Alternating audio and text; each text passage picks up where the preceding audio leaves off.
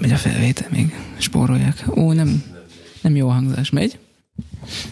Mi az, hogy nem megy? De nem jó. Nem volt bekapcsolva a Nem- mikrofonom. Nem jó a hangzás, nincs jó. Tekerjed, tekergest, csinálgassál dolgokat.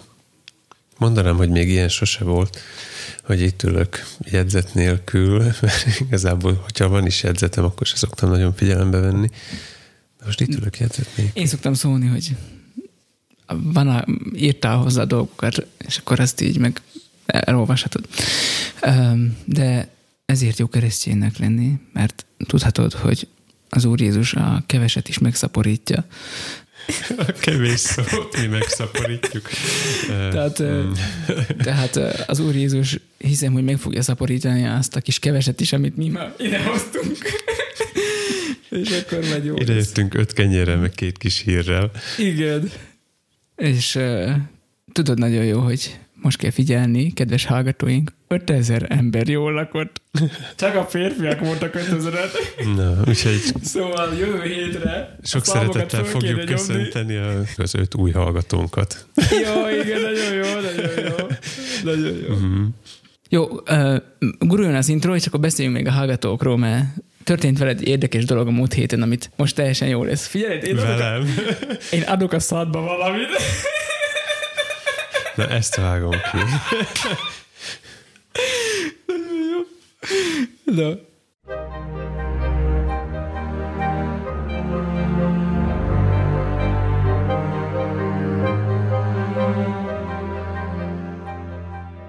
Kedves hallgató, üdvözöllek a Végtelenség fiai újabb korokat, földrészeket és úgy általában mindent átívelő vágtájában. Ma mindenről minden eszünkbe jut, és elágaztatjuk az elágazásokat is, de végül mégis minden egybecseng és megszületik a rend. Ezért is lett a brokkoli és a mandelbrot a cím része. Pont annyiszor szerepelnek együtt, mint témáink nagy része viszont pont olyan egységet alkotnak. De hogy miről is lesz szó, Tominak eszébe jut valami, amiről Lacinak is eszébe jut valami, amiről Tominak eszébe jut valami, amiről Lacinak eszébe jut valami, és beszédes rovat. Tarts velünk, és neked is eszedbe jut valami.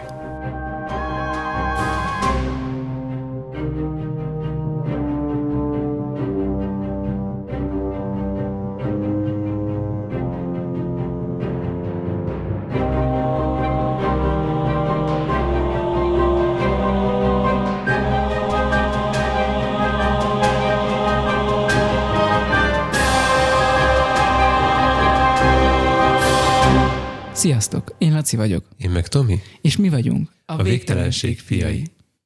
Áldás Szia, Laci!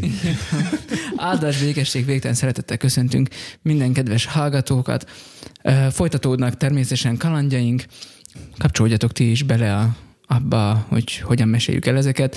Én néha azt gondolom, hogy a kalandok, amiket átélünk, nem is annyira izgalmasak, mint ahogyan azt mi elmeséljük.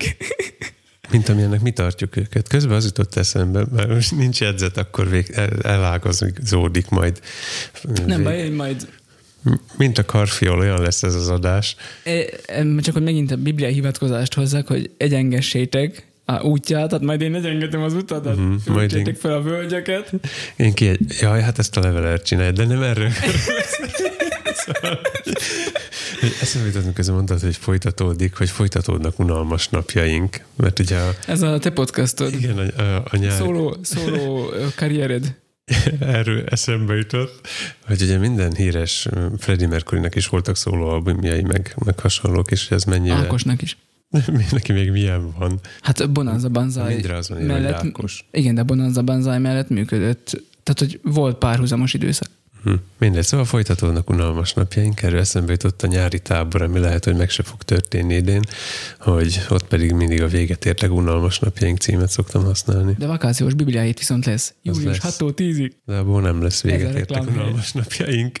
Csak azért merem elmondani, mert bár ez kis insider dolog, hogy gyerek, gyerek hallgatóság nincs, annyi- de a szülők hallgatnak. Jó, na már mindegy, akkor most, akkor most látjuk, kicsit megtoljuk. De hát nem valószínű, hogy kecskemétről ide hozzák a gyereket. Szülők, sőt nagymamák is hallgatnak minket. Na, és egyáltalán találkoztam a múlt héten, erről mesélj csak. Ez volt a hír. Igen, igen.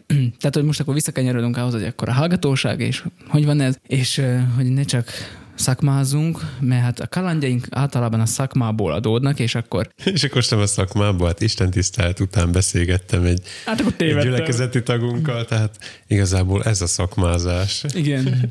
A többi a hobbizás. Szóval gyülek, a, az Isten tisztelt után a szigorú előírásokat betartva Mert két, múlt héten két méteres Isten távolságban. tiszteletek voltak, mert hogy pünkös volt vasárnap. Igen, és Itt jegyezzük meg pünkösd a Szentlélek kitöltetésének ünnepek. Csinál- Csináltak három vagy négy évvel ezelőtt ilyen ö, utcai kérdezfeleleket, hogy minek az ünnepe a pünkösd. Hát nem volt olyan sikeres, no. De reprezentatívnak sem mondható, szóval reméljük, hogy ennél jobban állunk, hogy minek is az ünnepe. lehetne ennek azt a variációját is csinálni, hogy az egyházi emberektől megkérdezel valami kevésbé ismert ünnepet. Ja, hogy mit Tudom, minek az ünnep az áldozó csütörtök? amit talán jobb volna mennybe menetel ünnepének írni, de ezzel most ne veszünk össze természetesen. Hát jó, nem veszek össze, ez volt a naptárba írva. Nem. Tehát a, Az idei fali naptárban az van írva, hogy mennybe menetel. de nekem nincs idei fali naptárom.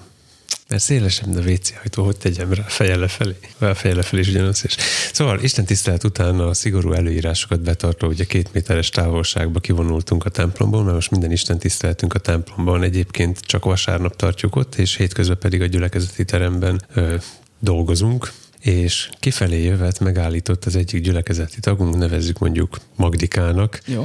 Innen üdvözöljük, és mondta, hogy, hogy hallgatja a podcastunkat is, amire azáltal talált rá, hogy nézte a vasárnapi videóinkat, és hát véletlenül nekem ott a Facebook profilomon szerepelt egy megosztás a nehéz időkben, hogy, hogy még ki lehessen valamivel tölteni a, a vasalás, vagy a, a fazék mellett töltött időt. Valahogy mindig úgy képzelem, hogy vasalás közben hallgatnak minket. Küldjetek fényképet.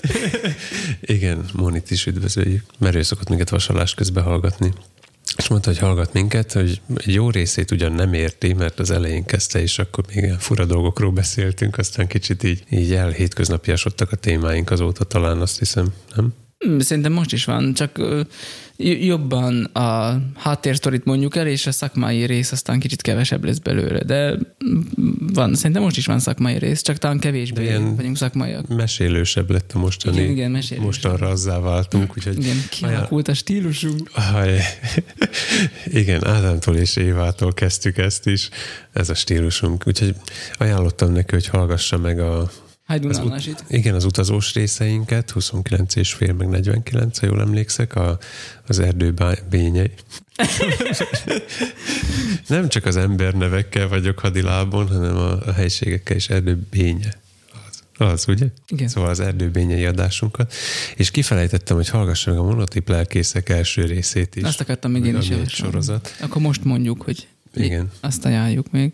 Tehát, hogyha van új hallgatónk, aki valamiért a mostani adást hallgatja először, mert most talált ránk, akkor ne az elsőtől kezd, kezdjétek újra hallgatni, hanem inkább ezeket a részeket hallgassátok meg. Most egybe ajánlóval is összekötöttem. De a lényeget még nem mondtad el. Mi volt a lényeg? Jaj, tudom. Most azt fogják gondolni, hogy bevágtam ide. Ez most fordítva sül el. Szóval mondta Magdika, hogy, hogy az ő elképzelése a lelkészekről az különösen egy eh, gyerekkori emlékéhez kötődik, amikor is egy, egy pappal találkozott, aki mindig csak az egyházról beszélt, és hogy, hogy annyira a, bár nem ért min- minket mindig, de mégis valahogy ott ragad a hallgatásunk közben, mert hogy, hogy tetszik neki az, hogy a, a, a mi gyerek, gyerekpapjaink, Ahogy ő hívja. azt hiszem így Gyerek mondta. lelkész, gyerek pap. Gyerekpap, azt hiszem, vagy pap, gyerek. Mindegy, nem vettem elő. A, Fiatal korunkra való nem vettem tekintettel. elő a piros jegyzetfüzetemet, miközben valakivel beszélek, mert az még hozzám is túl creepy lenne. De Pillanat, pillanat, leírhatnám ezt a gondolatot? Ö, idézem majd a nevét is, jó? De csak a keresztnevét, mert ez a policy. nem, mindenki álnéven fut a jegyzetfüzetembe. Na, és hogy ő csak az egyházról beszélt, mi pedig, hogy, hogy milyen érdekes már, hogy annyi minden érdekel minket, és hogy ezért jó hallgatni. Meg hát az, hogy rácsodálkozhatott arra, hogy egy lelkész nem csak annyi, amit egy vasárnap egy óra alatt látsz belőle, hanem lehetnek neki is hobbiai, élete, családja és hasonlók. Tehát, hogy Végül is kicsit alátámasztotta, hogy a, a lelkészség az a mindenhez valamennyire értésnek a szakmája. nem értünk mi mindenhez. De nem, nem is az, hogy mindenhez érteni rendesen, hanem hogy, hogy tudnod kell, hogy az létezik, mert szükséged lehet arra, és akkor valakit megkérsz, aki aztán tényleg ért hozzá, tegyük föl. Vagy te magad értesz hozzá valamicskét. Én azért szeret, szeretném azt hinni, hogy mm, én azért törekedek arra, hogy van az a terület, amikben sok az átvedés, tehát ez a grafikai munkák, tipó, fotózás, ezek azért uh-huh.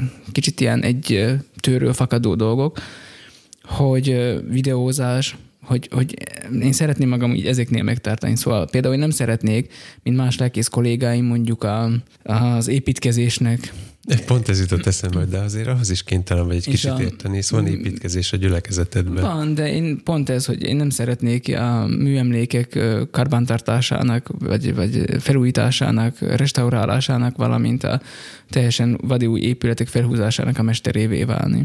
Tehát valami... De azért kicsit értesz a papírmunkához is. Hát nyilván kell. Ez, Tehát, hogy... De szigorúan véve az se lelkészi munka. Hát igen, szigorúan véve nem. Mert nincs benne lelk. Vagy nem tudom, nem, nem tudom már eldönteni. De nincs benne szóval ész. Azt próbáltam ezzel kifejezni, hogy nem a, nem a kontárkodásra gondoltam, hanem arra, hogy, hogy, hogy nagyon szerteágazó tud lenni a feladatkörünk, és hogy emiatt tudatába kell lenned, hogy, hogy melyik irányba, hogy kell elindulni. Egy lelkésznek mindenképp jól áll az, hogy ha sok oldalú. Ez vitat, vitathatatlan dolog szerintem. Gyerekmunkától az idősekkel való foglalkozásig, és a kettő között minden korcsoporthoz kell tudni valahogy szólni. Igen, és tényleg mindenhez tehát jó, jó, hogyha beszédbe tudsz elegyedni az emberekkel könnyen, vagyis sok témában jó, ha jártas vagy. Ugyanakkor ez néha felszínességet is jelent, tehát azért jó, hogyha van téma, amiben beleáshatjuk magunkat, de amitől nekem ez annyira kedves volt ez a hír, amit, ami, ami, amit mondtál egyébként, az az, hogy valahol egy kicsit a, nek a podcastnak a, nem mondom, hogy ez egyetlen küldetése, de hogy ez is benne van, hogy alakítani a református lelkészekről kialakított, vagy kialakult képet az emberekben, hogy hogy igen, hogy hát persze van család, és akkor otthon ordít a gyerek, és akkor aztán következő pillanatban is a szószéken áll, meg hasmenésed van, és következő pillanatban a szószéked állsz, tehát sok, sokféle szituáció van, és amit el lehet képzelni szituáció, az elő is fordul a családban, mm. meg az életben, és és, és milyen jó az, hogy emellett pedig, tehát hogy, hogy, hogy miközben az Isten szavát adjuk tovább, ami nem a mi privilégiumunk csupán, hogy az a, tehát nem a diplomát tesz bennünket erre felhatalmazottá, vagy ilyesmi, tehát másnak ugyanúgy privilégiuma, vagy, vagy lehetősége az, hogy Isten igét hirdesse, közben mi magunk is ugyanolyan emberek vagyunk, szóval, hogy ott van ez a kettőség, amiről néha talán megfeledkeznek az emberek, és azt gondolják, hogy valamiféle ilyen idilli életet élünk, és szóval közben most... meg, meg ott vannak ezek a... Most azt mondod, hogy mi nem különlegesek vagyunk, hanem misztikusak.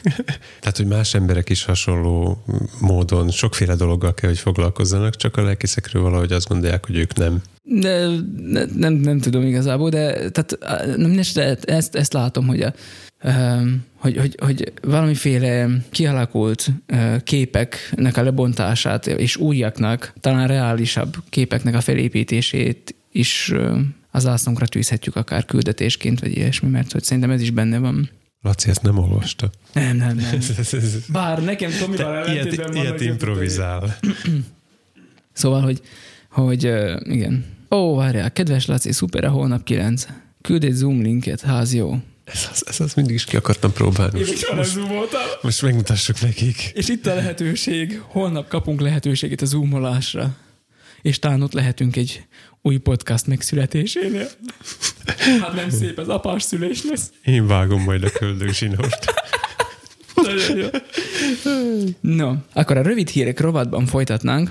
Ezúttal nem Magdikával, hanem egy Gabival. Mencel Gabival. Ha már múltkor elmondtam, hogy a Hauber Zsoltnak a testvére ilyen... A Mencel Gabi ornitológus, meg etológus, meg nem tudom én, híres amerikai kutató, fotografikus memóriával, akkor most el pedig elmondanám, hogy a, ha valaki esetleg nem tudta volna, és nem lett volna elég mér, hát ismerete a Bonanza Banzai együttesről, akkor a Mencel Gabinak azért... De ahhoz is értesz valamit. Valamit ahhoz is értek. És a, a, akkor a Mencel Gabinak, mondom, hogy akkor a Mencel Gabinak az édesapja pedig olimpiai bajnok labdarúgó volt. Érted? Tehát, hogy, hogy azért tehát, hogy nem úgy, hogy autószerelő, meg szakácsnő, meg ilyenek, érted, hanem és ő is focizni kezdett kapus poszton, és volt valami ifi válogatott is, vagy nem tudom mi, mi, mi a csoda, szóval, hogy érted? Tehát, hogy, és aztán innen valahogy ez a néni kötött ki. Lehet bármi. Mert... A gyerekeinkből is lehet bármi. Mi hát, már bármik vagyunk. Rozi, rozi, rozi, rozi, rozi lányod egyértelműen... Dobos lesz. egyértelműen filmes szakember lesz. Uh-huh. Minden héten nagy érdeklődést mutat a, a fotó, állvány és hasonló felszerelések iránt. Bár a lányod is mindig azt kukkolja, hogy Laci bácsi miket állít be a fényképezőgépen, meg nem tudom én. Már olvasni is tud, vigyázzál. Ez különösen veszélyes tud lenni. Hát leolvasol, hogy egy per 50, meg ISO 100, meg nem tudom. De hát te is így tanultad. Én is. Én nekem nem volt kinek nézni a fénygépezőgépét. Csomó az dolgot úgy tanultam, hogy elmegyek rendezvényre, és lesem a pultot. Uh-huh. Főleg, amikor uh, ugyanaz az M32 van, amin tudom, hogy mi mit csinál. Igen, csak... Akkor úgy még, még könnyebb. Igen, tehát azt a szituációt el tudom képzelni, hogy egy M32 mellett ott áll két ember, és akkor az egyik az csak kibickedik, és akkor nézi, hogy mit csinál a másik. De, de most én mit csináljak, hogy tar- valaki tartja a személyén az EDX Mark 2-t, és akkor én így a válla fölött így behajolok, és akkor így, hogy Hát azt vagy... nem, de ahányszor leveszi a képéről, fölvillan a képernyő, és Kinek hogyha... villan? Ezeknek nem villan okay, semmi. profi. Ah, ezeknek már nem villan. Már az én gépem sem villan. De nem ír ki semmi adatot neked a képernyő. És akkor mikor ír ki? Vagy mindent a nézőkén keresztül olvasol le? Igen, vagy esetleg föntről, de inkább csak Egy a belenézésben. van még kis, kis kijelző is. Igen. Jó van, ez az én járatlanságom. A fényképek szoktak esetleg fölvillanni nagyon rövid időre, de, de egyébként már ki, állandóan ki van kapcsolva a, a képernyőm hátul. Uh-huh. Nem, nem használom az LCD-t ilyenekre, hogy most onnan olvassak le adatokat. Akkor szoktam bekapcsolni, ha valami olyan beállítás kell, ami esetleg valahogy nem érhető el, vagy vagy könnyebb azon keresztül, vagy ilyesmi, de nem, nem szoktam használni. Uh-huh. Hát akkor ennyiből könnyebb az M32-ről esni. Mert, Igen, ezt mondom, hogy... Mert ott, ha kiválasztod...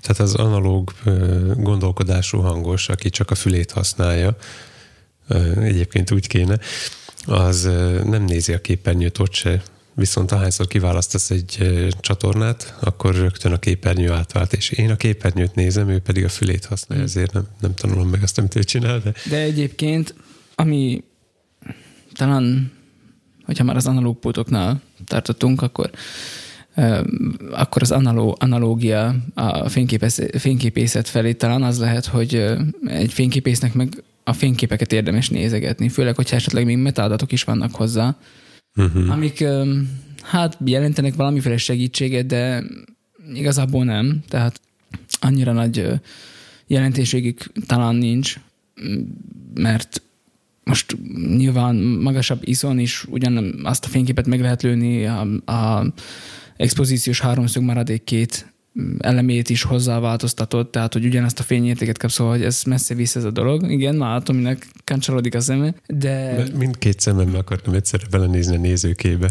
De ami miatt érdemes nézni a fényképeket, az az, hogy uh-huh. mondjuk hogy van bevilágítva, tehát hogy most honnan, honnan van a fény, egy fény van, több fényforrás van, bla bla bla, tehát ilyenek. És mondjuk jókat szoktam ezzel szórakozni, hogy hát most konkrétan ezt szoktam csinálni, hogy előveszek portréfotókat, mit tudom én, megnézem, hogy a Emmer László, aki elég sokat foglalkozik stúdiófotózással, a képmásnak a borítóit ő szokta általában fotózni, például, hogy ő milyen képeket készít, és akkor ott megpróbálom leolvasni, hogy hány lámpával van, csak a fényképet látom, nem uh-huh. a mhm. verket hozzá, csak a fényképet, és akkor megpróbálom megvizsgálni, hogy akkor derítő van, ez van, milyen háttér, hogyan ülteti be, a szemében is ugye látom kicsit, hogy akkor a lámpák, mennyi lámpa van, mit tudom én, de hát nyilván az árnyékokból is ezt megpróbálom fölmérni. És akkor ezzel, ezzel szórakoz. Ha pedig van hozzá külön verkfotó, akkor az meg még jó, mert ez egyrészt visszaigazolás, másrészt kiderülhetnek olyan részletek, amiket nem veszek észre nem gondoltál volna. Uh-huh. Hát ugyanez működik a hangnál is. Tehát ha, ha csak simán hallgatok egy felvételt, vagy ott vagyok egy helyszínen, amiatt, hogy te ezeket azért ismered föl, mert már tudod, hogy melyik dolog nagyjából mit okoz a képen. Uh-huh. És végülis nem azt tanulod meg, hogy ide vakut kell használni, meg a derítőernyőt, mert tudod, hogy azok ott voltak neki, csak hogy hova rakta például. Uh-huh. És ugyanez a, a hangba is, tehát hogy tudom én, hogy mire való az en... Az en? Mire, mire, tudom én, hogy mire való az engető.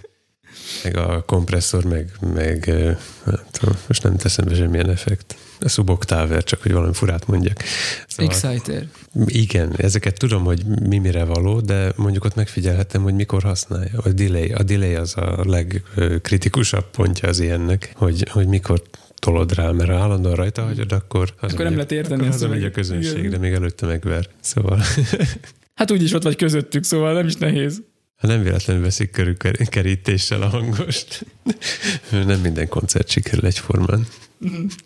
Ugyanakkor viszont mindig arra lyukadok ki, hogy jó, nagyon jó nézegetni képeket, nagyon jó így kielemezni, akár saját képeket is, ez, ez mind nagyon jó, de például a stúdiófotózásos tapasztalataim amiket így szerzek folyamatosan, azok azt a visszaigazolást adják nekem, hogy semmi nem ér föl azzal, mikor te magad állítod be a lámpát, és nézed meg, hogy annak a saját képernyődön, a saját fényképezőgépeden, a, mm. a saját, hogy, hogy, hogy milyen hatása van annak. Tehát hogyan néz ki az, hogyha beteszel egy 90-es Deep Softboxot valaki elé, és akkor alul a derítő, és akkor az milyen hatással van, és ha oldalról még valamit teszel. Tehát, hogy vagy, vagy, vagy hogyha 45 fokos szögbe teszed, 90, hogy az, az, az, az hogyan fog elsülni ez a dolog, azt szerintem, szerintem csak ez, csak ez adja vissza, hogy, hogy nekem legalábbis az a legnagyobb segítség, hogyha én, én kipróbálom, és akkor a saját monitoromon, a saját közegembe tudom megnézni, megvizsgálni, és akkor látom, hogy, hogy akkor ennek milyen hatása van. És szerintem ez a legjobb tanulás. Eszembe jutott, hogy a, a Csillagponton a Lóci játszik koncert után oda sétáltam a hangoshoz, és mondtam neki, hogy szia, cuki a pultod. Figyelj már, milyen sávlaosztást használsz? és, ö, elsőre nem tűnt úgy, mint aki nagyon beszélgetni akar, de aztán, amikor föltettem a kérdést, akkor elkezdtem mondani, és akkor itt vannak ezeket a DC-ákat használ, ebbe ez van becsoportosítva abba az, és aztán elmagyarázta, hogy mi, hogy van neki leosztva, és mondjuk én ebből is tanultam. Vasárnap, ugye pünkös volt, azzal kezdtem az ige hirdetést, hogy ha valakihez oda megyünk, akkor nem egyből belecsapunk a lecsóba, és nem egyből a tárgyó kezdünk beszélgetni, hanem valamilyen semlegesebb témával, vagy olyan könnyedebb témával próbálunk indítani, és hogy ez legtöbbször szerintem ilyen listavezető az időjárás. Tehát, hogy ilyeneket mondunk, hogy esik. Ma megint hideg van fúj, ez a rohadt. Ilyen, ilyeneket szoktunk mondani. Ezzel indítjuk a beszélgetést, pedig mi nem is erről akarunk beszélni, hanem a DCA-król, vagy DLC-kről. Én, én Ehhez képest te oda mész, hogy szia, cuki a pultod, és egyébként mi a sávleosztás. Tehát, hogy van, aki kivétel nyilván ez alól is. Amúgy hmm. azért kezdtem ezzel, mert hogy aztán oda lyukadtam ki, hogy hát beszélgessünk akkor mondjuk a szélről, és hogy a pünkös szélről. És uh-huh. ezért. Szóval, hogy... Mert X32 r volt, az a, a Midas M32R-nek a párhuzamos... Ez Beringer igen, mm.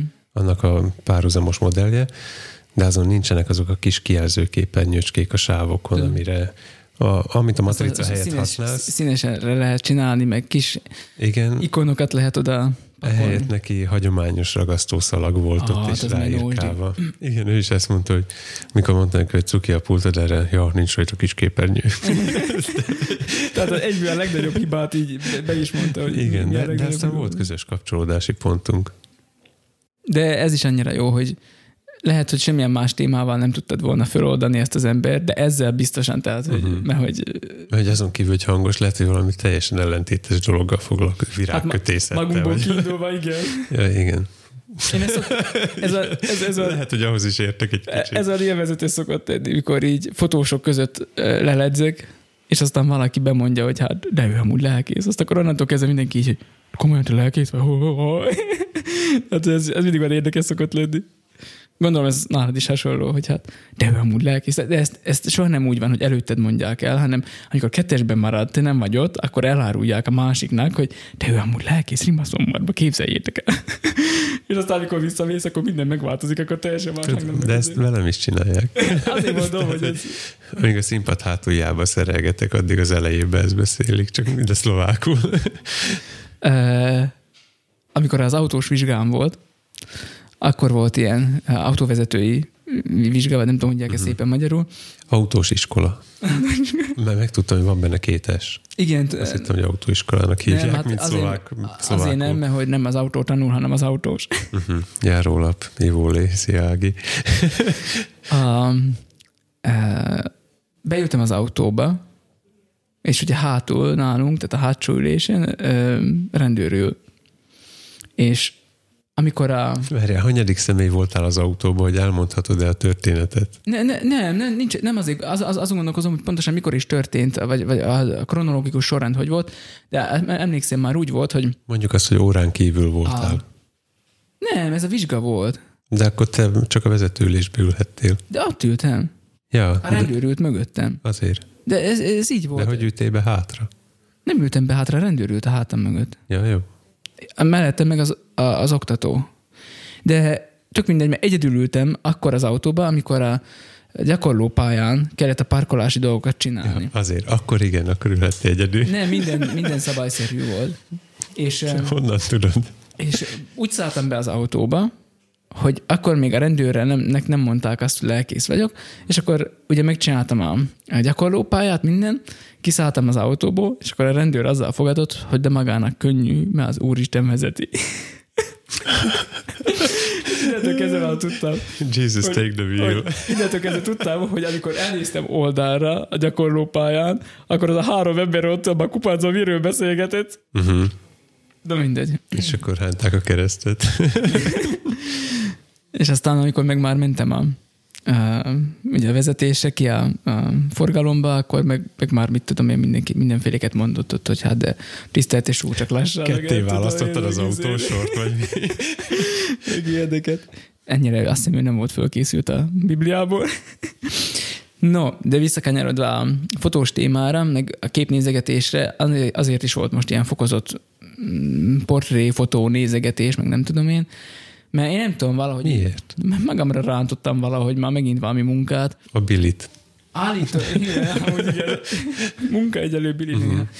Mert hogy én, én úgy éreztem, hogy én nem ajánlkoztam ennyire erősen, mint ahogy ez most már interpretálja körülöttem mindenki. Én inkább úgy éreztem, hogy így rám maradt, mert hogy hát járvány van, nem járunk ovikába, meg nem tudom én, hogy lesz itt tablókép a gyerekeink, gyerekem, gyerekemnek, meg az, az csoporttársainak, ugye elballagnak az ovikából, meg amúgy is ez az első éve a Gólyáváró vodának, akkor jó van valami szép tablóképet, meg minden és akkor így rám maradt a teljes tabló elkészítése, és hát akkor hát már, ugye mondtam, hogy egy tőrő fakadési fotózásra is foglalkozok, akkor hogy hát akkor még szeretném fotózni akkor a dolgokat. Szóval itt szépen a csillagházba berendezkedtem. Előre szeretném magamat kimosakodni ebből, hogy az égvilágon semmi közöm nincs hozzá. Így van, ez, ez egyszer nincs. De ahonnan ez egész elindult, az mind a te hibád. szóval mégsem tudod te magad ebből kimosni.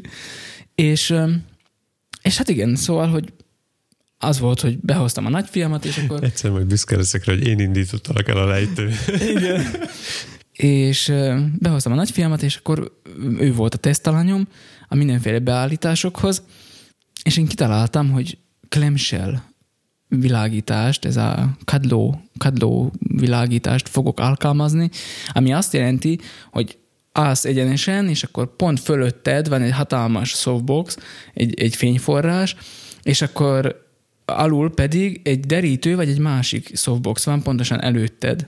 És akkor ez ilyen nagyon szép, kevés árnyékot adó megvilágítást eredményez, és azzal, hogy mekkora erősségű fény jön alulról, hogyha mondjuk ott is egy softbox van, akkor azzal tudsz játszani az árnyékokkal, és még kevesebb, vagy még több árnyékot beletenni a, a, az arcra nekünk alul derítő volt, és akkor így fotóztam hm, a gyerekeket. Fönt egy Godox, 90-es deep softbox volt, ilyen nagyon mély. Csak itt a házon belül csak tyúkolnak szoktam hívni, mert hogyha így lefordított fejjel felé, akkor többen megjegyezték már itt, hogy milyen jó volna a tyúkok. Az a kis, csirkék tartás, kis csirkéknek a tartásához. A softboxba a fényt pedig szintén egy Godox termék küldte, az AD200 Pro, amiről már említettem is, hogy Red Dotot kapott, és szerintem is egy igen nagyon jó kis vaku. A Godox még nem a szponzorunk. Még nem, Viszont akkor most mondanám el, hogy egy derítő volt még oldalra is téve, ami szintén Godox volt, és ez egy új szerzemény, egy 100x150-es derítőlap. Tomi már tapasztalta az erejét és nagyságát és méretét, szóval... Az erejét a szétnyitásnál, a nagyságát egy picivel utána.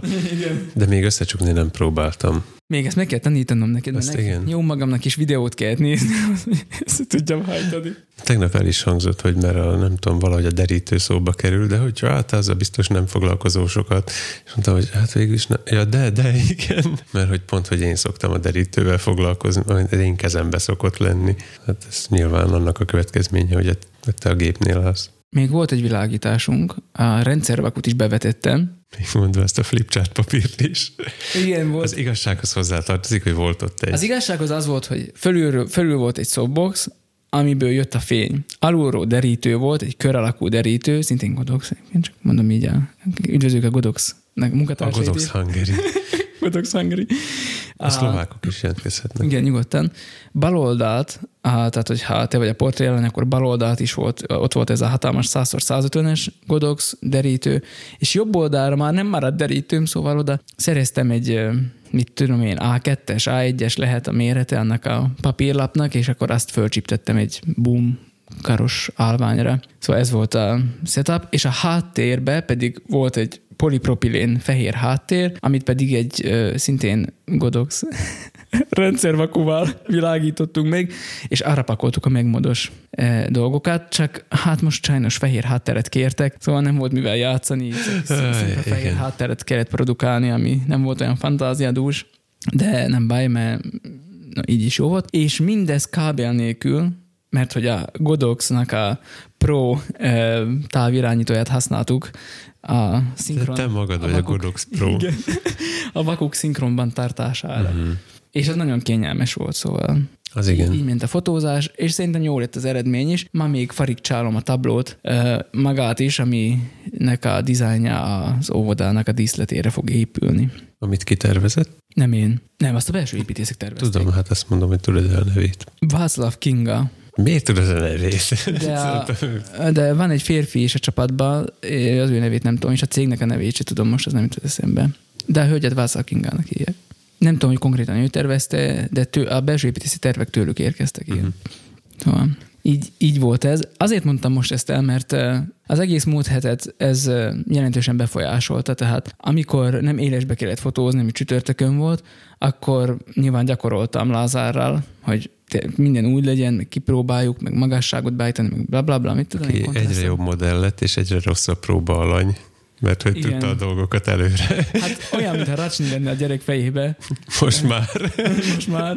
Lát, Tomi is látta, hogy mondtam a gyereknek, hogy hát emelt fel egy kicsit az álladat. Nem, fokozat, nem látszik, de öt Nem, fokonként igen. fordítja, és Ne- ott megakad mindig. nem, nem fokozatmentesen, hanem így, így, így beákadva Mhm. tényleg így. Jó, hogy nem kattan is.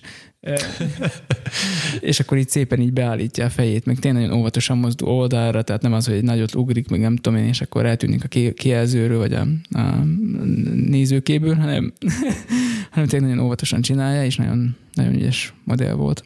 De viszont nem jó szimulálja az átlagembert. Igen, aztán bejön egy, egy átlagember, nevezzük Igen. így, és nem bírod neki elmagyarázni, hogy a másik irányba Igen. kell nézni, meg hogy a kicsit balra az nem egy rendes lépést jelent, hanem hogy a testsúlyod egy részét gondolatba áthelyezed a másik sarkad irányába. igen.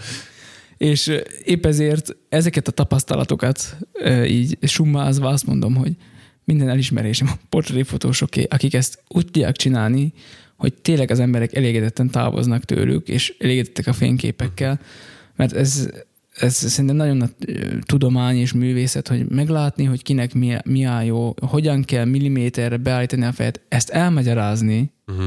ezt elmagyarázni, tehát hogy el tudod mondani, hogy ezt hogyan kell csinálni, ezek szerintem nagyon nagy dolgok, és akkor, amikor pedig valaki gyerekfotós, tehát kifejezetten gyerekeket fotóz, az meg szerintem az még, még ilyen, nem tudom, én, a fahéja, Ez még mindeneket a tején. Ez még a hardcore változata ugyanennek a dolognak. Az, aki szökőjébe egyszer, vagy, vagy soha nem volt stúdióba, és úgy jön ki, hogy elégedett a képével, hát az szerintem azért pszichológia Nobel-díjat kéne osztani, nem, nem fotósat. Uh-huh. Igen. Tehát, hogy Meg hát ne, ilyen 10-15 nehéz perc, eldönteni, elég. most valaki, amikor elégedetlen a képpel, akkor a, a technikai teljesítményeddel elégedetlen, a saját kinézetével, a, a génállományával, tehát hogy mennyire megy az vissza, hogy ő elégedetlen azzal, amit a képen lát, Szerintem egy csak jó hogy portré- látja magát egyáltalán. I- Nyilván ez is egy sokkos dolog, ez a látom magam.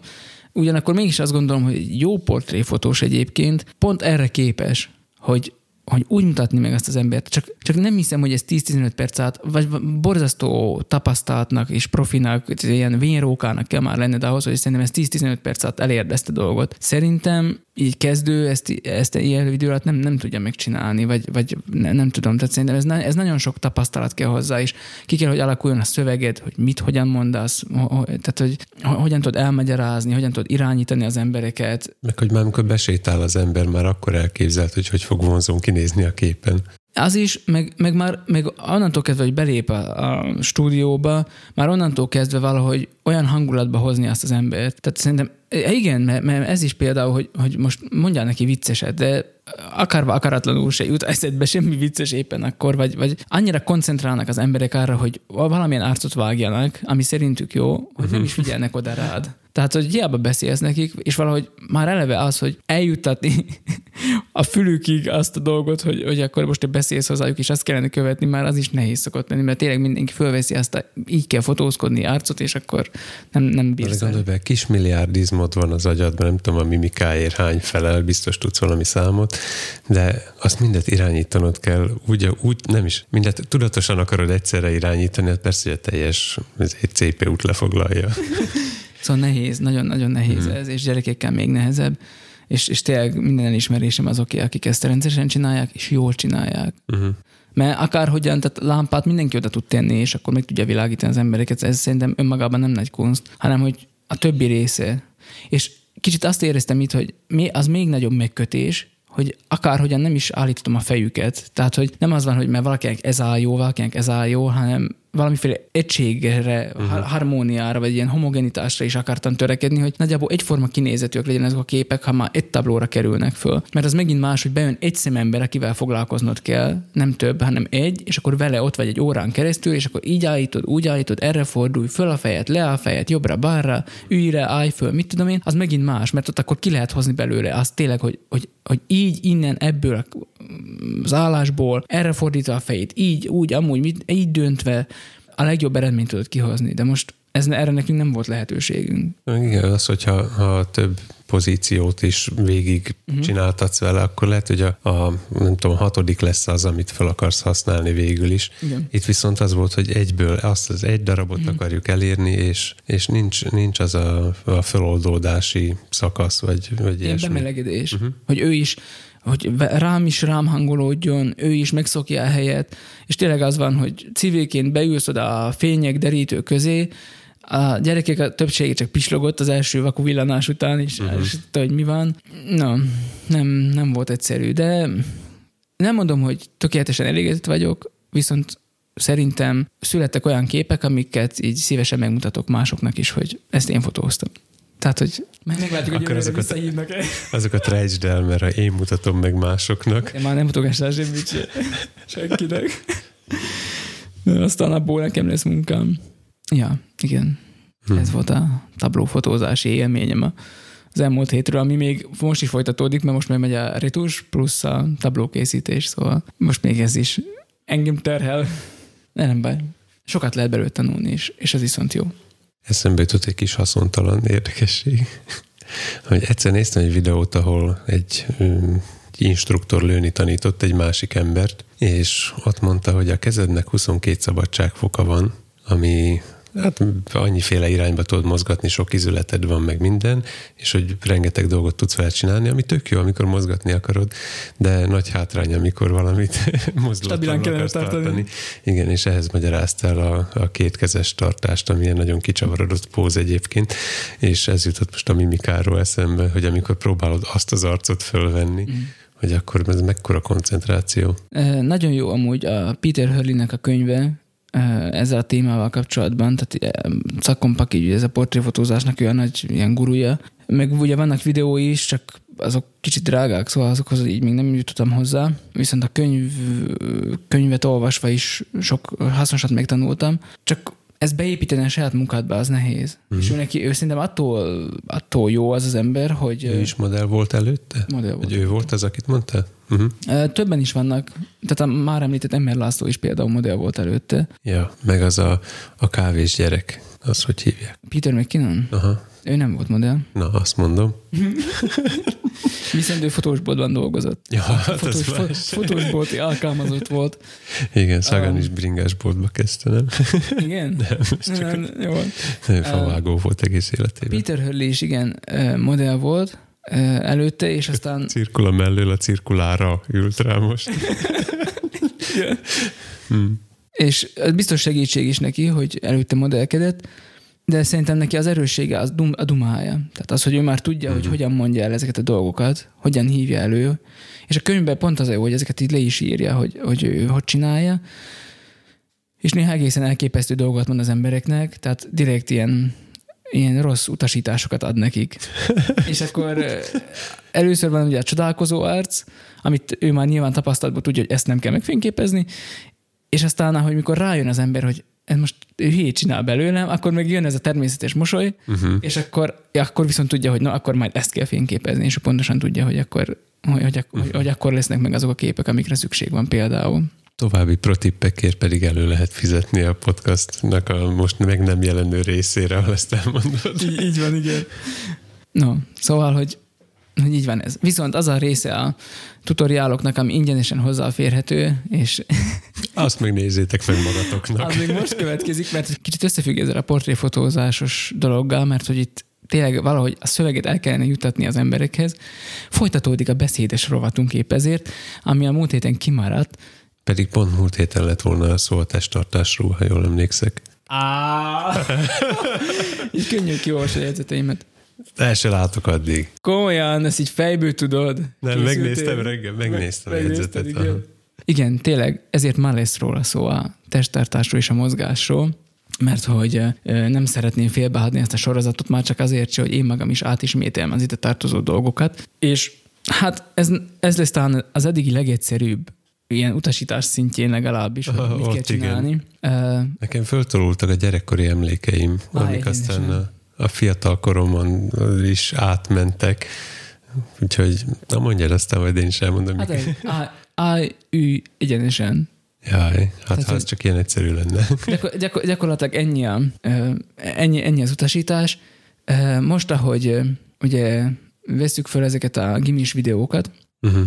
és ott ugye ül Anna, amit én annyira nem szeretek, mert ez nagyon kényelmes, és egy kanapén főleg ugye besüppetsz, és akkor nem, tehát hogy olyan, hogy mondjam, érzel valamiféle motivációt arra, hogy nagyon-nagyon kényelembe helyez magad, de pont azt kellene, hogy ne, ne helyez magad kényelembe, és akarva akaratlanul is így elkezdesz így lefelé menni, mert egyrészt koncentrálsz arra, hogy mit mondasz, és azt hogyan mondod, uh-huh. és már nem marad elég ramod arra, hogy akkor még arra is odafigyelj, hogy viszont szépen tartsd magad, pedig uh-huh. nagyon nagy szükség volna rá. De erre ezért... még, még rájátszik többszörösen az a kanapé is, ami egy picit lejt előre. Ja, hát nyilván. És ezért elkezdesz hátradőni, amint hozzáér a hátad a háttámlájához bárminek, hát, akkor, elveszté, akkor már, már rosszul akkor vége, vége van. autóversenyző vagy. Hát ezért is van az, hogy például a szélére ültetem Annát, és Egyébként itt is elmondtam, hogy a portréfotózás nem, ezt fogjuk csinálni, aztán ezt nem mondtam senkinek. Mert ugye az óvónéniket, így őket leültettük.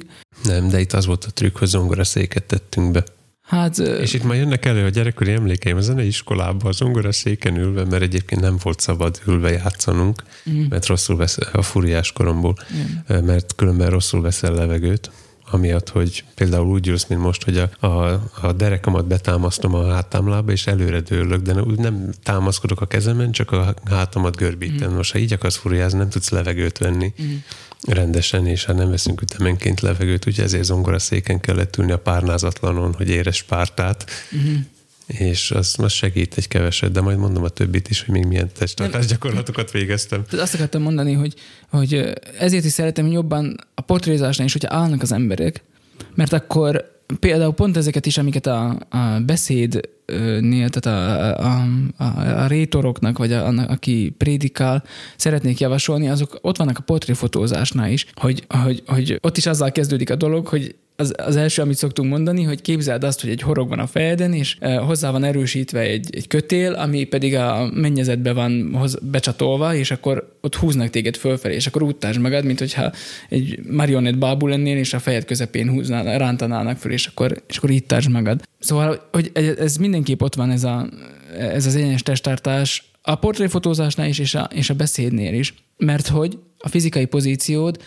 az a, mentális készenlétedet is tükrözi. És egyszerűen jobban néz ki az, hogyha úgy nézel ki, mint hogy hát te ilyen tetrekész lennél, bármikor ugrásra készen, uh-huh. dinamikusan várod a dolgokat. Ezzel függ össze például az is, hogy azt javasolják, hogy a térded legyen rogyasztva egy kicsit. Ne ne ilyen, izé, ilyen nyiregyenes lábbal áll. Előre, lehet- előre kinyújtott levegőbe tartott lábakat mutat Laci. Igen, tehát, hogy ne, Azt ne, ne. ne. merev, ne merev térdel, hanem, hanem kicsit ilyen ruganyosan, tényleg úgy, mint egy atléta, mint egy sportember, aki bármikor kész arra, hogy uh-huh. ugorjon. Ezt mondjuk nem, de hogyha jó, jó ülés pozíciót akarsz látni, akkor nézzél zongoristákat. Mármint klasszikus és már valamennyire előre haladottabb itt zongoristát. Richardra gondoltam, aki Igen, igen, tudtam, hogy ez A lesz. lábával fog zongorázni, Klasszikus zongoristát nézi, aki, akit színpadon vesznek föl, mert oldalról mutatják, mm. és nagy, úgy látszanak a lábai, és ugye pedálozva az kicsit ellen ő nem fogja maga alá tenni, de néha egyébként az egyik lábukat maguk alá teszik. Viszont ott például fontos, hogy, hogy nem ejtheti előre a vállait, tehát, hogy lazának kell lennie a kezének, de egyenesen is kell ülnie, ráadásul oldalról látszik, tehát a közönség nagy részt oldalról látja tehát őt. képileg is fontos, hogy hogy néz ki. Igen, ennyi. Ja, jó. Ez még csak az ülőpozíció. Aha. Ugye, ha már állunk, és beszél, beszélni akarunk, akkor nagyon gyakran a zavarunknak a leplezésére használjuk azt, hogy hintázunk. Jobbra-balra tesszük át a, az egyensúlyt, vagy előre-hátra, tehát így a lábú és a sarok között így ilyen Igen, meg ké- akik ilyen- kényelmes hintázó. Ilyen lassított timelapse csárdást adnak elő, hogy, hogy jobbra lép, mellé teszi a lábát, visszalép, mellé teszi a lábát, szóval Tehát, hogy ilyeneket azért kerüljünk, és ö, ami megint csak a portréfotózásos ö, tapasztalat is ezt mutatja, dőj előre. Ez megint ugyanez a készenlét, ez uh-huh. a rátermettség, és valamiért, ez érdekes, hogy ez az arcodra is kitükröző, ki, kiül ez a, hogy, hogy így előre dőlsz, és akkor te, te tetrekész vagy, és tudod, hogy mit akarsz, és, és célirányosan afelé tartasz, és ez látszódik aztán az arcodon is, és hát nyilván a beszédnél is ez így kiül, mert hogy mikor így hátradőlsz, ez a fotón is rosszul néz ki, mert és nyilván a ilyen, mikrofonba is rosszul hangzik. igen, ilyen, ilyen riadt arcot kapsz tőle, meg, meg, meg tényleg, hogy így tehát, hogy minél távolabb maradj azoktól az emberektől, akiknek pedig az üzenetedet szeretnéd eljuttatni. Tehát, hogy ez, ez, ez is ilyen, hogy igen, én neked beszélek, rád figyelek, előre dőlök, felét fordulok, rád nézek, és akkor ez, ez Tudtam, hogy rád néz, szemembe néz, és akkor itt számolja egy, kettő, három, négy, öt, jó van. Az ujjaimon be másod nem tudok. Igen, igen. Szóval, hogy, hogy az állással kapcsolatosan, tehát a, a testtartással kapcsolatosan alapvetően ez az egyenes állás, és akkor ennek a, a hozadéka az, hogy tehát előre dőlni tényleg, és akkor ilyen tetrekésznek. És aztán ehhez jön hozzá nyilván a mozgás, ami hát nálunk református berkékben nem nagyon van azért, hogy, hogy ellépnénk, vagy valami, de itt, Hova? hát nyilván a szószéken nehéz, de hát az, az úrasztalánál is. ahol- Kicsit ellépek, akkor lezuhanok. de az úrasztalánál is, uh-huh. ahol azért odébb mehetnél kicsit, hogyha, hogyha úgy van, tehát mondjuk, hogyha oldalra beszélsz, akkor oda léphetsz, tehetsz egy-két lépést az emberek felé, hogy most akkor nekik mondod. De hát ezt kicsit ilyen szentségsértőnek is érezzük szerintem református lelkészek, hogy hát Egyszer álltam az úrasztalnak rossz oldalán, mert abba az irányba ült mindenki, és akkor furán néztek. Mert hogy nem, az, nem azon az oldalán kell állni. értem, de te igyekeztél alkalmazkodni a, ahhoz, ami volt. Uh-huh. És hát nyilván miért is állnál az üres padokkal szembe? Mert hogy uh-huh. azért álltál át, hogy ne ez legyen. Igaz? Na hát, jó van. Ja, szóval, hogy igen, a könyvben azt mondták, hogy eh, ha csak ugye lehetőség van rá, akkor minden fizikai akadályt tüntes el magad és a hallgatóság közül. Ez tisztára olyan, mint a furiázás. Tehát eddig, amit elmondtál, a, az állj egyenesen, meg a szép váltartás kicsit dőj előre, mint hogyha készülnél el repülni, és a, a ne hintáz, ez eddig mind el szokott hangozni, és jaj, az akadály, a kottálvány, hát én attól megőrülök, ha van előttem kottálvány, nem tudok kotta nélkül játszani, ezért mindig leengedem alulra. De figyeld meg, hogy mit mondasz Annának is, amikor uh, felolvas a Bibliából. Egyből azt mondod neki, hogy ne úgy olvasson, hogy előtte van, hanem uh-huh. tegye ki oldalra. És nem tudom, hogy tudod-e, hogy ez ezzel van összefüggésben. Hát azt nem tudom, de, de ez is van érdekes, hogy ne így legyen a Biblia, hanem kicsit oldalra, hogy a kamera felé uh-huh. eltüntesd a, azt az egy akadályt, ami még ott volt. Hát én nem, ezt nem tudatosan tanultam meg, hanem valahogy így rám ragadt, és aztán most már mániává vált, vagy nem tudom. De például a fellépés vagy koncerteken az én, én azzal szoktam kezdeni, hogy lefelé engedem a kottálványt, más pedig fölfelé húzza. Mert az lenne a reflexzerű, hogy egyrészt jól lásd a kottát, mert félsz tőle. Én, nekem volt ezzel ilyen uh, versenyen fejből kellett előadni egy darabot, elrontottam, mit tudom én, gyerekkori trauma, és én onnantól csak ottába játszok, annélkül nem is tudok. Úgyhogy az biztonságérzetet ad elvileg, hogy a maga az arcodba húzod, meg ugye rossz hangprojekciót, de ez más téma, és nem tudom, ez valahogy megmaradt, hogy a kottálban le kell engedni. Uh, és most megint visszatérve ugye konkrétan a református lelkészekre, ugye voltak ezek a videós dolgok a járvány helyzetben, amikor nem lettek Isten tisztelek a templomban, és nagyon kevés, nem is tudom, hogy láttam olyan videót igazából, ahol ne lett volna valami a lelkész előtt. Uh-huh. Pulpitus, egy asztal, és aztán persze vannak a, vannak a legelvetemültebb ugye opciói ennek, amikor asztal, de nem, hogy virágcsokor, egy bokor, egy bokor, egy bokor volt odaállítva, alig lehetett látni tőle a lelkészt. A virágkötő hallgatóinkat is üdvözöljük. Igen, de hát Egyébként ezt mélyen tisztelem a Henikébe, a Rimaszombati virágkötőbe, aki köszönjük, oh, hogy, köszönjük hogy ő szponzorálta micsodát, vagy ő... Az úrasztali díszt. Az úrasztali díszt ő állította össze a, a Rimaszombati templomban forgatott videókhoz, mert hogy az első ilyen virágcsokor után azt mondta, hogy ő megnézte a videót, és most már másképp fogja csinálni. Uh-huh. Tehát, hogy ez, ez, ez azért, ez, ez, egy, ez egy jó dolog. Mind blown. Igen. Lehetne oda is valami decensebbet, vagy olyat, ami kevésbé takarja ki az embert uh-huh. magát. És én értem, hogy nálunk ez... például nagyon fura volt, hogy, hogyha ott vagy a helyszínen és szemmel nézed, akkor totál furcsa volt az elrendezés az asztalnak, mert a világ, virág kilógott a sarkán, a Biblia nem középen volt, az ember se középen volt, de a képen viszont pont az kellett Igen. ahhoz, hogy, hogy jól nézzen ki. Igen. És Ez még fura például előre dőlnöd, miközben egyenesen állsz. És még a hátteret is úgy igazítottuk, hogy a fejed az szimmetrikusan legyen a, a, hátteret jelentő ilyen intarziás fal előtt, szóval, hogy uh-huh. még ott is olyan helyen legyen a, a fej, ami... Az állószlopok bele, között. Bele, igen, beleillik a, a, abba a keretbe, ami van. No, tehát hogy tényleg ez volt, hogy a lelkészek igyekeztek jó, rendesen elbújni mindenféle bokrok, úrasztalak, kerítések, hát is láttam hogy Jaj. a kerítésen kívül volt a kamera, ugye úrasztalán át, és akkor kerítés látta, bokor, bokréta, dzsungel, Asztal. biblia, úrasztala, összekulcsolt kéz, és aztán az ember uh-huh. szint palásba. Tehát, hogy szerintem ennyi, ez, ez túlzott ez a vé, fél, fél védelem. Ez, a, ez több fal, mint ami mögül Vivaldi játszott. szóval, hogy, hogy tehát, hogy ezt, ezt azért jó volna, jó volna kerülni, mert nagy energiablokkolók ezek a dolgok. Tehát uh-huh. Nem, nem jön át úgy egyszerűen az a lendület és az a, az a az a spiritus, nem tudom, amivel akár egy furúja játékos is játszik. Tehát, hmm. hogyha most őt így berejted, így nem tudom én, a függönyök mindenek mögé, nem csak a hang nem jön ki, hanem hogy nyilván maga az az előadó művészetnek az az ereje jön át, és, és akkor kár, kárnak az egész.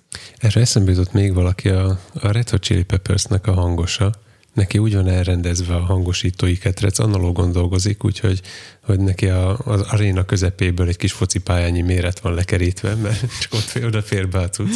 Viszont úgy van neki elrendezve, úgy van neki elrendezve, hogy, hogy közte és a, a színpad között csak egy darab korlát van. Uh-huh. Tehát minden oldalra van neki kirakva, uh-huh. a pult sincs előtte. Hanem Tehát, csak így sétál a bükfaszikrények almáriumok között, és akkor nyomingálják.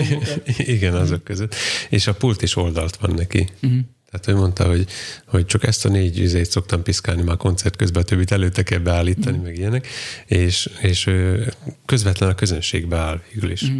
Meg Igen. ez, ez tök jó a távezérlésnél is, mert mondod, hogy a, az analóg pultok, vagy valami múlt héten ilyeneket kerestem, és így belegondoltam, hogy hát ez, ez ott, ott kell állnod, ahova leteszed, ott kell lenned. Még, még a digitálisnál ugye az, hogy kimehetsz a közönség közé, és akkor mm. ez teljesen más érzés. Ott tombolsz, ugrálsz egy sort, aztán még állítasz valamit a dolgokat. Igen, meg ott hallod, ahol a hallgatóságban, mm. nem, egy, nem egy külön elválasztott helyről. Mert ez bajos szokott lenni. Uh-huh. Nyilván, igen. De mondjuk a beszélőnél, hogyha kimész a közönség közé beszélni, az, az már inkább show elem. Mm, Néha ez is ugye előfordul, vagy, vagy van ilyen, ugye a színházak is használják ezt, hogy néha lejönnek a színészek a, a színpadról, uh-huh. és vagy, vagy, vagy úgy mennek fel a színpadra, hogy a nézőtéren keresztül, és akkor meg, meg, megjelennek mögötted, meg ilyenek. Tehát ilyeneket szoktak használni. Nyilván nem kell ezt így túl használni, de de időnként meglepetésnek biztos, hogy jó. Uh-huh. Tehát, hogy úgy kezded az Isten tiszteletet, hogy leülsz a padba, és akkor Nem, kiszállsz a padból. voltunk, a, voltunk egyszer Tatán, Igen, tudtam, hogy ez fog eszedbe jutni. és akkor, akkor ő csinált valami ilyesmit, hogy, hogy, hogy lentről kezdte, és aztán fölment, és ez volt ennek valami jelentősége, de uh-huh. nem emlékszem, hogy mire. Igen, csak ha túlhasználod, akkor pedig az lesz, hogy a, a hallgatóságod, aki mondjuk egy gyülekezetben nagy eséllyel minden héten ugyanaz az ember, Igen. egy idő után tudni fogja, most jön az a rész, amikor lejön a szószékre, Nyilván. és majd itt fog sétálni a padok között, de mi csak a harmadik sor vagyunk, ahova bekanyarodik. Tehát, Igen, biztos, hogy ez is ott van benne, ezért kell, tehát eh, szerintem nem kellene arra törekedni, hogy így a, nem tudom, így a, ezt a, eh, hogy, hogy, hogy hívják, ezt van ez a, nem jut eszembe a szó. hogy nyugodtan teszek marker. Tehetsz, mert nem fog eszembe jutni a szó. Inger küszöb. Ezt a szót kerestem. Tehát nem kellene, Threshold. igen, nem kellene az inger küszöböt állandóan tolni fölfelé, szóval, hogy uh-huh. Most még csak leülsz a padok közé, aztán majd behozol egy szamarat, amikor virágvasárnap van, meg ilyenek, és akkor utána pedig mm, látványos sóelemekkel tarkítod az Isten tiszteletet. Rettegni fognak, hogy el, eljutsz egyszer a jelenések könyvéig. Igen, oh, igen, igen, és akkor komplet rezes fúvós fújja, uh-huh. nem tudom. Tehát nem hiszem, hogy, nem hiszem, hogy ez, ez volna a cél, de néha, hogyha vannak meglepetések, érdekességek, azt szerintem segít a figyelemfelkeltés. Fú, azért, amikor azt olvasod, és megszólal az orgona, hogyha van, van valami trombita regiszteretek, Hát, kevés helyen vannak ilyen regiszterek. hát igen, felénk nem annyira jellemző. Tehát, hogy például a, az előműben lennének spanyol trombiták, tudod, Mhm, amik így tudom. kifelé állnak. Tudom, hogy mire gondol, csak nem tudom, hogy hogy hívják. Uh-huh. Spanyol. Uh-huh. Azt hiszem spanyol, spanyol trombitának hívják, azt hiszem. Amikor az Esztergomi De bazilikába, kántor is, kántor hallgatóinkat kérjük, hogy jelezzék, hogy az Esztergomi bazilikának bővítették az orgonáját egyszer, és a avató koncerten ott voltam, és akkor ott nagyon nyomották ezt a kürtös dolgot, mert új volt. lehet a spanyol kürt, most a kürt szó hallatán, ezt most nem tudom, de majd erre találjuk magunkat jövő Úgy héten. néz ki, mint a trombita. Uh-huh. Ha nagyon hunyorít, úgy néz ki, mint a furiaja. Az is egyébként táguló cső. Uh-huh. No, szóval visszatérve, igen, visszatérve a beszédes rovatunkhoz és a testtartás és mozgás kategóriájához egy gyakorlatot szeretnék javasolni, hogy hogyan lehet ezt Egyet egyenes testtartást gyakorolni. Állj a falhoz, egyenesen sarkad, hátat, tarkód legyen neki támasztva, és így indulj el a, a néhány lépést megtenni, és azt fogod érezni, hogy hát ez ilyen nagyon merev testtartás, pedig igazából akkor lesz egyenes. Uh-huh. Ezt is megszoktuk már a portréfotózás világából, hogy furán érzed magad, de akkor vagy jó. Legalábbis kívülre, kinézetre, akkor vagy jó. És persze itt is lehet használni a cetlis dolgokat, tehát, hogy kiteszed cetliket, rárajzolsz arcokat, és akkor azoknak prédikálsz, hogy ez volt a szemkontaktus fenntartásánál. Ugyanúgy itt is meg lehet csinálni, egy-két lépést odalépsz felé, ránéze, ugye összekötött a szemkontaktust és a mozgást, és akkor annak az adott cetlinek magyarázol. És hát persze, a jó öreg, egy bevált módszer, a videó Mm. ami objektív, könyörtelen, és minden ott van rajta. Tudod, mi könyörtelen? Még úgy gyakorolni, hogy könyv van a fejeden. Azt nem mondod, csináltad. Nem, nem, de Szóval hogy igen. Igen, rengeteget. Azt a És ahhoz képest csak akkor állok Éva úgy. Lexikonál.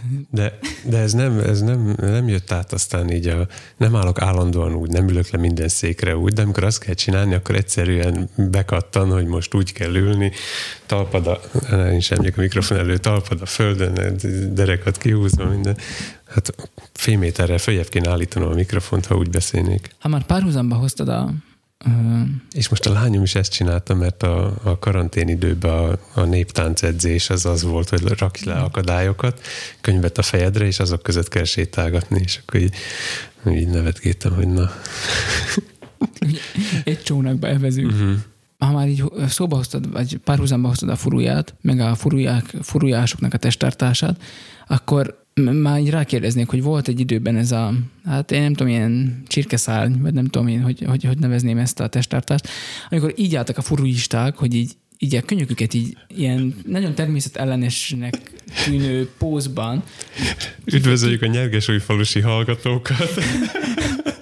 így, ki, így kitették, a, tehát így, így jobbra-balra. Mhm. ilyen Laci, mint hogyha biz- saját magának akarna ökölpacsit adni. Mind amikor csirkéket utánozol, tehát uh-huh. hát csináld azt, hogy pak, pak, pak, pak, ezt csináld, uh-huh. és kezeddel is csináld hozzá, és, Igen, akkor, csak ott nem a hónod alatt van a kezed, hanem egymáshoz ér szinte a és, furiánál. és pontosan ezt csinálták a, tehát, hogy, hogy z- zenélés, tehát játék közben még így libegtették is ezt a csirkeszárnyat. Igen. Tehát ez, ez, ez miért? Hogy erről tudnál esetleg valamit, te, mint elég edzett, Szenior.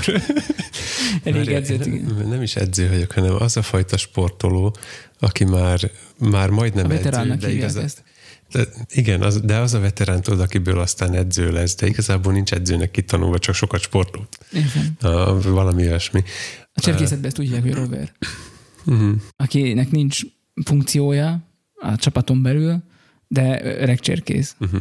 Én, Szüke, szüke nyakkendőjük szokott lenni itt nálunk a felvidék. Szóval én az örök genin, akkor megmondom neked a tanácsot. Azért kell, azért tanítják be a gyerekeknek, hogy emeljék fel a kezüket, mert az szintén rossz testtartást okoz, hogyha magad mellé teszed a könyöködet, hogyha hozzáérinted az oldalathoz, miközben játszol, ettől kifordul a kezed. Igen, Tehát számolt bele, hogy valamit a, a szádhoz kell tartanod. mondjuk egy furuját. Hát igen, alapvetően furiád, de a furiák különböző méretűek, és minél kisebb a furiád, annál annál jobban vissza kell fordítanod a csuklódat, hogy ezt a szádhoz tud tartani. És ezért betanítják a gyereknek, hogy emelje fel a kezét, mint a csirke, és azért, hogy élőnek tűnjön, mert egyébként úgy néz ki a gyerek, mikor már így fölveszi a jó testtartást, elkezd játszani, és ott lefényképeznéd, onnantól a, az előadás bármelyik részén készítesz egy fényképet, az szabadon fölcserélhető. Tehát Ez nagyon praktikus ilyen videózási és fotózási szempontból. igen, szóval a timelapse és a, a fényképezés hajnalán is gond, gond nélkül lehetett volna kitartja azt az expozíciót. és ezért, hogy, hogy valahogy természetességet vigyen bele, ezért szokták erőltetni ezt, hogy, hogy alapvetően azzal vezényelsz furiázás közben, hogy, hogy a furiának a végét mozgatod. Ehhez ugye, mivel hozzá van kötve a két kezed, mozgatni kell a kezedet. És a természetességet, mikor be, begyakorlod, akkor az így néz ki ilyen természetellenesen. Mhm. Hát látszik, hogy be van tanulva. Csak aztán És versenyeken meg lehetett különböztetni a, az, egyes, különböző iskolákat. az egyes iskoláknak a diákjait, kapásból fölismered egy idő után, hogy, mm. hogy ki honnan jött, mert látszik a mozgása, hogy, hogy ezt, ezt annál a tanárnál tanultad. Igen. Mhm. A testtartás viszonylag általános, de, de ez a könyök emelgetés egy időben ahhoz volt választva zakóm, hogy tudja felemenni ennek ezen. Azt érted, tehát így próbáltad fel a zakóboltban az zakót, uh-huh. hogy, hogy akkor így felemelted a kezedet. Mhm. De én nem emlékszem, hogy te ennyire ilyen csirke kinézetű lettél. Nem, én ezt nem szerettem soha. Aha. Meg, meg ö, Évan én nem is erőltette annyira ennek, aminek már- örülök, mert én soha nem, nem voltam az a, a, a mozgásával nagyon nyitottan viselkedő. Hm. A Komáromi zeneiskolában én nem emlékszem, hogy láttam volna ezt a stílus elemet. Lehet, hogy tévedek, de én nem, én nem emlékszem senkire, aki, akit láttam furujázni Mhm. ott közületek, hogy most ez így. Van, akinek természetesen jön, és ott, ott lehet, hogy észre se veszed, hogy csinálja. Mm.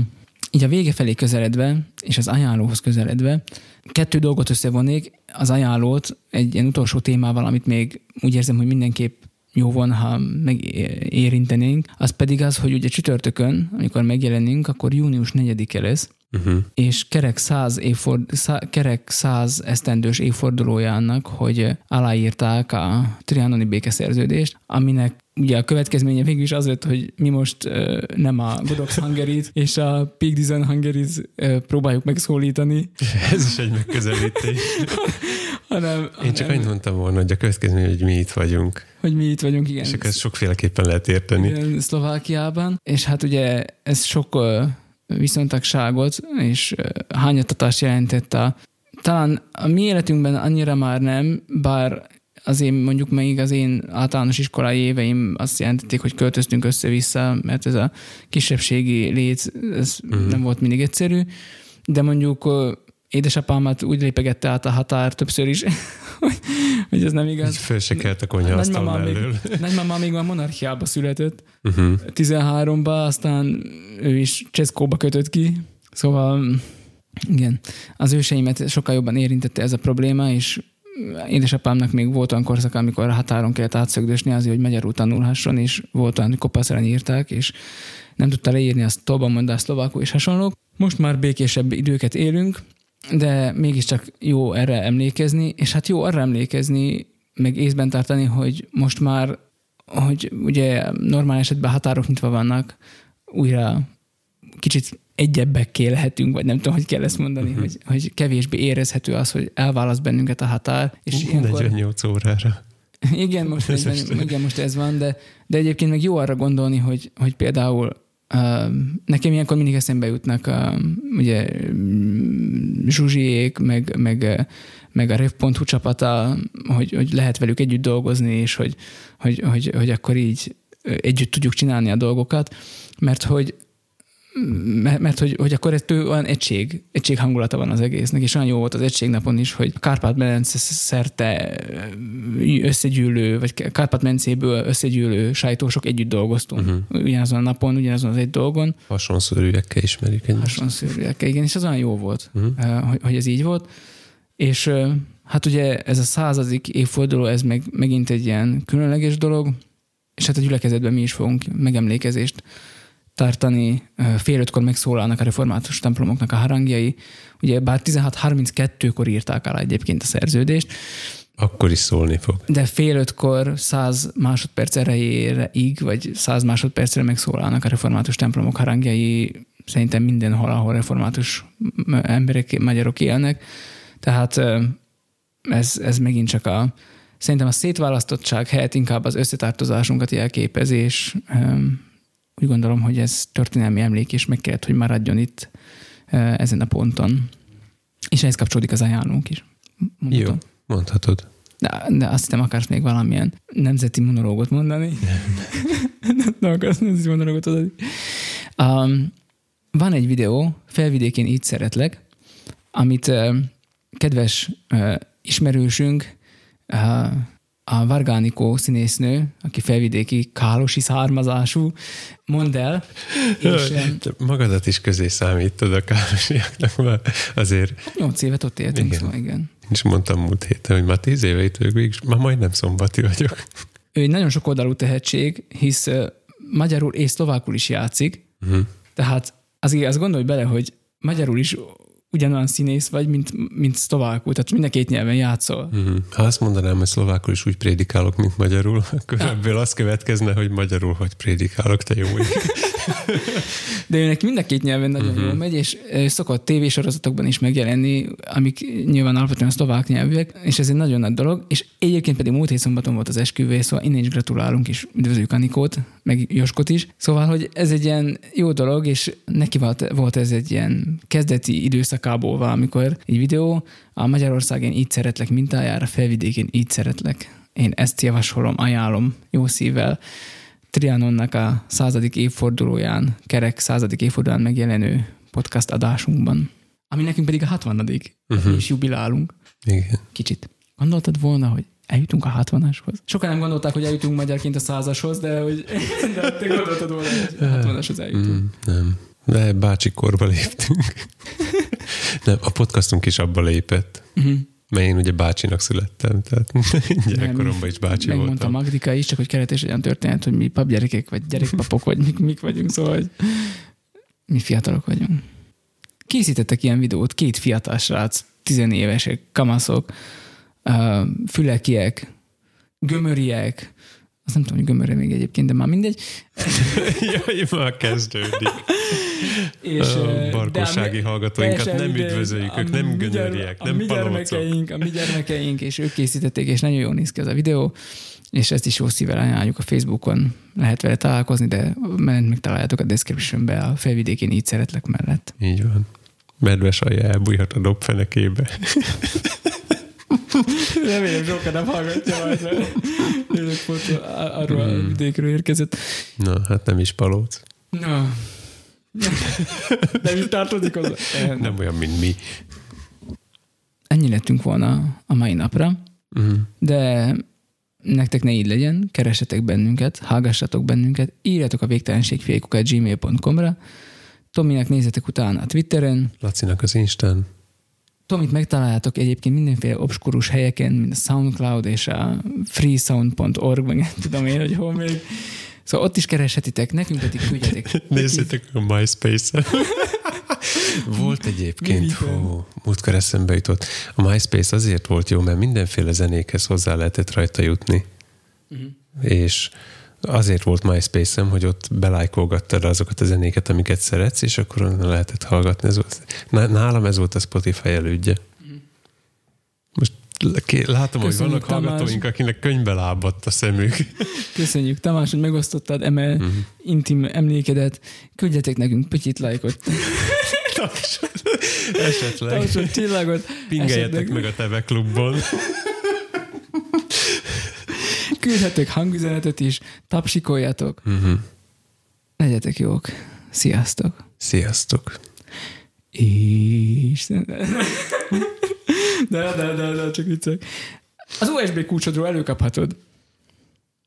Neked mindenféle himnuszok ott megvannak. Uh-huh. Nem, nem, nem, persze. Szóval, De 11 óra.